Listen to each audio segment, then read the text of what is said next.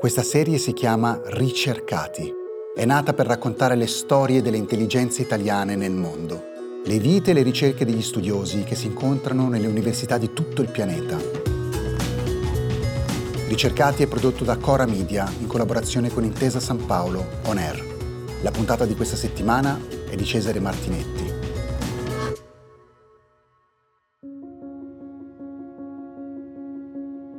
Il nostro ricercatore di oggi, anzi il nostro ricercatore ricercato e trovato, trovato assai lontano perché si trova negli Stati Uniti molto molto a ovest, è Alessandro Giammei che ha 35 anni, è romano, cresciuto a Mostacciano, è un dettaglio a cui tiene molto nella sua vita, è attualmente a Yale nel Dipartimento di Studi di Humanities di Studi Italiani e la prima cosa che vi chiederei è che cosa ci fa un ricercatore di italianistica in America? Buongiorno, buonasera, insomma siamo tra due fusi orari molto diversi, è una grande domanda, è la domanda che mi ponevo anch'io quando da dottorando alla scuola normale superiore dove insomma ero approdato dalla Sapienza, mi pareva di aver fatto un gran colpo, la mia relatrice, la mia maestra, Lina Bolzoni, mi disse, beh, già May al suo secondo anno sarà bene che lei vada a fare un'esperienza in America. E io dicevo, ma come? Sono qui per fare l'italianista, studio letteratura italiana, mi sono formato in Italia alla Sapienza che mi pareva una cosa di grande, insomma, di grande senso. Mi sono spostato proprio per andare al limite alla scuola normale superiore. Ecco, addirittura andare più lontano io ipotizzavo, magari vado un paio di mesi in Francia, magari potrei arrivare in Inghilterra, ma in America cosa si va a fare? E quindi quando avvenne questa cosa molto importante nella mia formazione, io ero molto indispettito, andai alla New York University per un semestre con gran dispetto, mi parve di andare a perdere tempo e già dopo tre settimane capii che invece l'italianistica in America è fichissima, è all'avanguardia, si studiano cose che forse è impossibile concepire rimanendo dentro la nazione che ha prodotto la cultura cultura che uno cerca di studiare. Io penso di aver capito di essere un italianista andando a fare quell'esperienza in America ed è per questo che sono voluto tornare dopo il dottorato. Ho fatto domande a raffica per trovare un posto da postdoc negli Stati Uniti, ho avuto la fortuna di ottenerlo e da lì non sono più tornato indietro. Ecco, quindi eh, non è stata, diciamo, una vocazione americana e questo è anche interessante.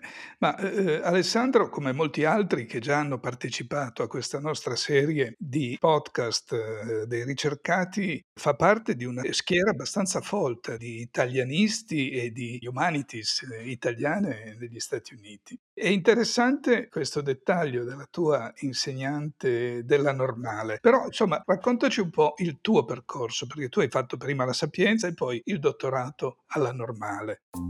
Sì, è un percorso in realtà di una serie di cose che non desideravo, che si sono verificate, che mi hanno insegnato che spesso non bisogna sperare di ottenere quello che si desidera, ma bisogna scoprire di desiderare qualcos'altro. Io da liceale volevo tantissimo fare l'attore, quindi ho fatto tanti laboratori teatrali, ho fatto all'ultimo anno di liceo una cosa molto bella che era l'anno propedeutico di recitazione all'Accademia Nazionale d'Arte Drammatica, quindi speravo di entrare alla, alla Silvio D'Amico all'Accademia Nazionale a Roma, cosa che non si è verificata. E quindi un po' a malincuore andai a studiare lettere pensando, dice, vabbè, farò un anno all'università e poi ritenterò all'Accademia Nazionale. E invece mi sono immediatamente innamorato della materia, mi ricordo i primi esami furono un'epifania e quindi eh, non sono più, più uscito dal, dal, dipartimento, ho fatto la, la, triennale nella titanica università, insomma la Sapienza per chi la conosce è un luogo veramente allo stesso tempo inquietante, entusiasmante, enorme, grandissimo grandissimo, molto difficile per me spiegare che cos'è quel tipo di esperienza agli studenti e alle studentesse americane con cui interagisco, perché non c'è niente di simile negli Stati Uniti. E dopo, ecco, la triennale, la magistrale, ecco, particolarmente il magistrale ho incontrato una maestra, è stata molto importante per me, Bianca Maria Frabotta, che era allo stesso tempo una grande poetessa, una grande studiosa di poesia del Novecento, che mi ha fatto prendere una grande cotta per il Novecento. Mi sentivo a quel punto un novecentista, un contemporaneista,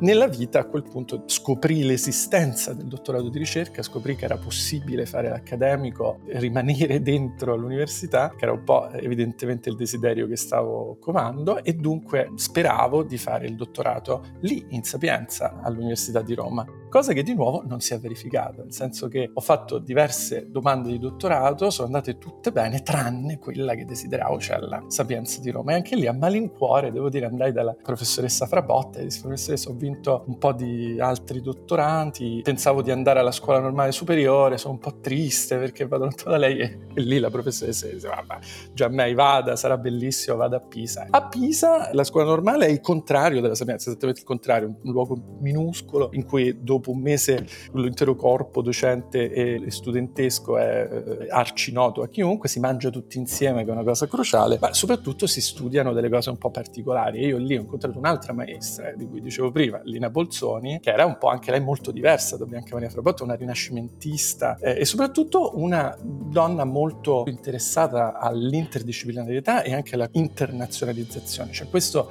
è forse il fiore all'occhiello, forse la punta di diamante della formazione della scuola normale, è che è molto aperta al mondo, all'Europa e agli Stati Uniti in particolare e, e quindi mi ha un po' spinto fuori dalla porta, mi ha un po' mandato eh, negli Stati Uniti. E poi negli Stati Uniti di nuovo ho fatto delle esperienze un po', come dire, schizofreniche, nel senso che la prima esperienza è stata a NYU, alla New York University, che è quest'altro mostro, un'università immensa che si mangia mezza Manhattan, insomma non c'è campus, uno va a Washington Square Park, che è uno dei posti più belli di Manhattan, e intorno ci sono luoghi fichissimi, caffè del primo Novecento, librerie antichissime, e poi invece il postdoc l'ho fatto a Princeton, che è un po' più tipo scuola normale, piccola piccola, un country club club nel mezzo di New Jersey. Ci ho trascorso tre anni e dopo tre anni mi pareva di conoscere tutti. Quindi insomma è un percorso di cose un po' a malincuore che però si sono rivelate molto belle e sempre di ping pong tra luoghi molto grandi e luoghi molto piccoli. Ecco, un racconto molto divertente, pieno di humor, di ironia e di autoironia che eh, Alessandro ha scritto e anche pubblicato perché c'è questo suo libro che si intitola Una serie ininterrotta di gesti riusciti che sono quelli che ci stava raccontando in cui c'è pieno di dettagli di queste cose molto divertenti sono eh, in generale, ma quelli sulla normale, lui ne ha accennato un po'. Io ho pescato un paio di citazioni, lui stesso si definisce nel momento in cui va alla normale un secchione di belle speranze e quindi le belle speranze anche se non erano quelle attese, però insomma belle speranze. E poi eh, un'altra cosa molto divertente che ho trovato è che definisce i normalisti come intelligentissimi e cinici. Ecco, qual è l'aspetto cinico dei normalisti? È un luogo molto interessante su cui si potrebbero scrivere molti libri, infatti ce ne sono diversi, anche di grande successo successo, devo dire. Per esempio, eh, tra Elena Ferrante e Walter Sidi uno si può fare un'idea abbastanza profonda di cosa significa la scuola normale. E mi pare che il cinismo sia un po' legato al fatto che, insomma, arrivare in un luogo del... Io non sono un normalista, non valgo come normalista perché sono arrivato come Francesco Orlando e altri, al, direttamente al dottorato. Il vero normalista, la vera normalista, ecco, lei, colui che arrivano a 18 anni e fanno tutto il percorso, quindi 8 anni alla scuola normale, no? E, diciamo, arrivare a 18 anni da, appunto, probabilmente un background background di grande secchionismo di provincia, quindi sono spesso, capito, greciste brillantissime della provincia di Chieti, oppure insomma ragazzini che hanno fatto le Olimpiadi della matematica a 13 anni da Cuneo, insomma cose di questo tipo, all'improvviso catapultati in questo esperimento sociale di essere tutti insieme, vivere insieme, mangiare insieme, studiare tutto il tempo, ecco, insomma produce un po' un, un senso di distacco anche dall'entusiasmo iniziale, quindi c'è un po' una specie di iperprofessionalizzazione. Ti trovi questi ragazzini di 21 anni che ti dicono io mi occupo di predicatori medievali, insomma è un po' triste come aspetto, ma allo stesso tempo è una grande risorsa, un po' un superpotere. Chi ha studiato alla scuola normale, devo dire, si riconosce da questa specie di vocazione assoluta, dal non smettere mai di tentare di imparare. Però c'è un aspetto, ecco, di, che è un po' il contrario di quello che trovi negli studenti americani, che invece sono iperentusiasti sempre. Molto divertente, ma dei normalisti, normalisti o comunque normalisti come te, sia quelli integrali e quelli diciamo parziali, quanti vanno poi all'estero? Perché se, la, se seguono tutti il consiglio della professoressa Lina, eh, sono, mi pare vanno tutti. È una cosa molto interessante, devo dire che mi pare di aver visto anche un, nel, nel mio tempo alla scuola normale un cambiamento in questa direzione c'è sempre stato uno scambio con l'estero dalla scuola normale superiore. Devo dire, in particolare in passato fu molto forte con uh, le scuole sorelle in Francia, quindi l'École Normale, il grande sistema del Grande École, eccetera, eccetera. Eh, d'altro canto, nell'ultimo quarto di secolo, questa internazionalizzazione è diventata più pronunciata e da quando ci sono stato io, quindi negli ultimi 10-15 anni, ancora di più. Io ricordo che, devo dire, il motivo per cui mi sono sentito, eh, in, in, in inglese si dice empowered, no? Um, come dire, incoraggiato, autorizzato a fare questo tentativo di salto, che non è tipico, insomma, di solito chi va all'estero ci va direttamente per studiare, per fare il PhD, per fare eh, il dottorato e poi rimane. Invece farlo dopo il dottorato è molto difficile perché bisogna un pochino tradurre, far capire il valore della propria educazione eh, in un sistema molto diverso mi sono sentito autorizzato a farlo non solo perché mi ha incoraggiato Lina Bolzoni, ma anche perché c'era un po' nella memoria collettiva della scuola normale la leggenda di questi e queste brillantissimi studiosi che erano andati. Quindi mi ricordo Mario Telò, che è un classicista a Berkeley, che adesso è un grandissimo nome nell'affect theory, che si occupa di queer theory, è un grande teorico, insomma, che lavora adesso nel dipartimento di rhetoric. Ecco, lui era questa leggenda si sapeva che 5-10 anni, adesso non so quanto, prima di che io fossi proprio alla scuola normale, lui era andato all'estero, aveva fatto questa grande carriera di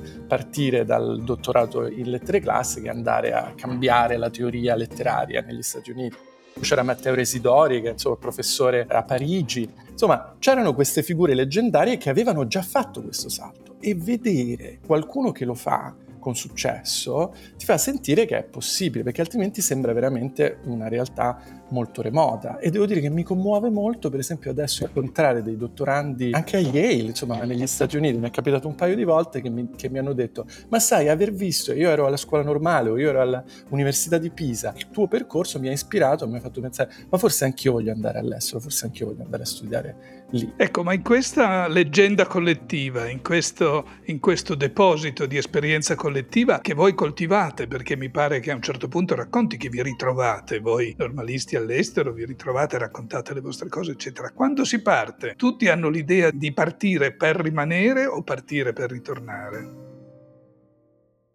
Diciamo, l'accademia ha questo potere, io mi sento molto sedotto dall'accademia, mi piace molto e a volte, diciamo, questa seduzione fa sì che il piacere, la soddisfazione di lavorare in ambienti eh, come appunto l'università americana o il sistema inglese, eh, vinca sul desiderio di, di, vivere in Italia, di vivere vicini alla propria famiglia d'origine, per esempio, in un contesto più familiare. Però devo dire che ci sono casi molto diversi. Non penserei mai di tornare indietro. Mi, mi sento diretto verso un futuro che mi pare, anche se poi non si sa mai, ecco, io mi aspettavo cose molto diverse nel mio passato, quindi non so dirlo. Ma invece vedo che diverse persone, sia normalisti che non, ci sono molti italiani, italianisti negli Stati Uniti che si incontrano, specialmente nei dipartimenti di umani, ci sono persone che vivono questo fare ricerca all'estero eh, come una specie di piacevole esilio, di esilio dorato, in cui si torna poi tre mesi l'anno, si, ci si gode l'Italia allo stesso modo,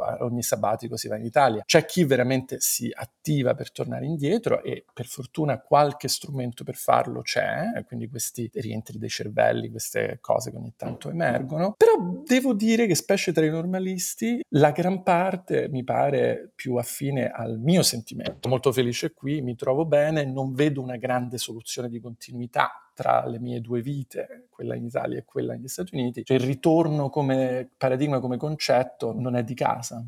Ecco, il tuo libro è molto divertente, lo si legge come un racconto, se vuoi anche un po' un esercizio di stile, no? se permetti, perché il tuo racconto è sotto una parafrasi, se vogliamo, comunque molto ispirato al grande Gatsby e quindi Scott Fitzgerald, quindi dalla letteratura italiana classica e moderna Scott Fitzgerald, insomma è un misto molto divertente.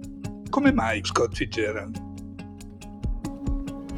Beh, perché mi fu proposto questo da Chiara Valerio che eh, insomma, a Marsilio di, ha inventato questa collana di scritture sulle scritture di altri e lei mi ha detto, insomma, sei a Princeton da tre anni, stai per andare via da Princeton, perché prima di andartene non la racconti attraverso, insomma, il grande alunno, no? ex alunno di Princeton che era, che era Fitzgerald. Io all'inizio anche lì ero un po' renitente perché non è che io amassi moltissimo il grande Gatsby, mi è sempre sembrato un libro non fantastico come altri capolavori del modernismo, invece attraversarlo in questa logica, cercando di rispecchiarmi, cercando di capire anche il suo rapporto con l'italianità, che era molto inquietante. Lui è stato diverse volte a Roma, aveva un grande razzismo nei confronti degli italiani, lui insomma dice, proprio riteneva che gli immigrati italiani sporcassero il sangue degli Stati Uniti addirittura. Ecco, attraversarlo in questo modo mi ha un po' rivelato certe cose di me, del mio provincialismo e del modo in cui l'America che non mi aspettavo sarebbe diventata il mio sogno lo fosse diventata e anche di come si abita un luogo come Princeton quando non si è destinati a un luogo come Princeton.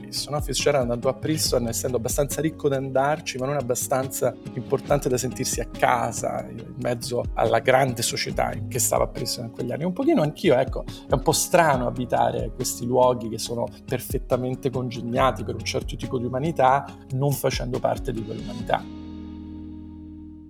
Ecco, ti faccio, ti pongo un'altra, un'ultima questione che è un po', come dire, delicata o suscettibile, no? C'è tutta la retorica e lo stereotipo dei cervelli in fuga, i cervelli in fuga dall'Italia che poi restano via, che arricchiscono altri mondi, altri paesi. Ecco, a un certo punto tu ti poni questa domanda nel libro, e cioè se c'è un qualche modo in cui ti senti in dovere di rimborsare l'Italia per la tua formazione che è, avvenuta, che è avvenuta interamente in Italia. Ecco, allora io ti chiedo quale può essere il modo tuo e di molti altri che come te sono all'estero, che ovviamente non è un rimborso economico, ma può essere un rimborso di arricchimento e di partecipazione in qualche modo alla comunità intellettuale italiana.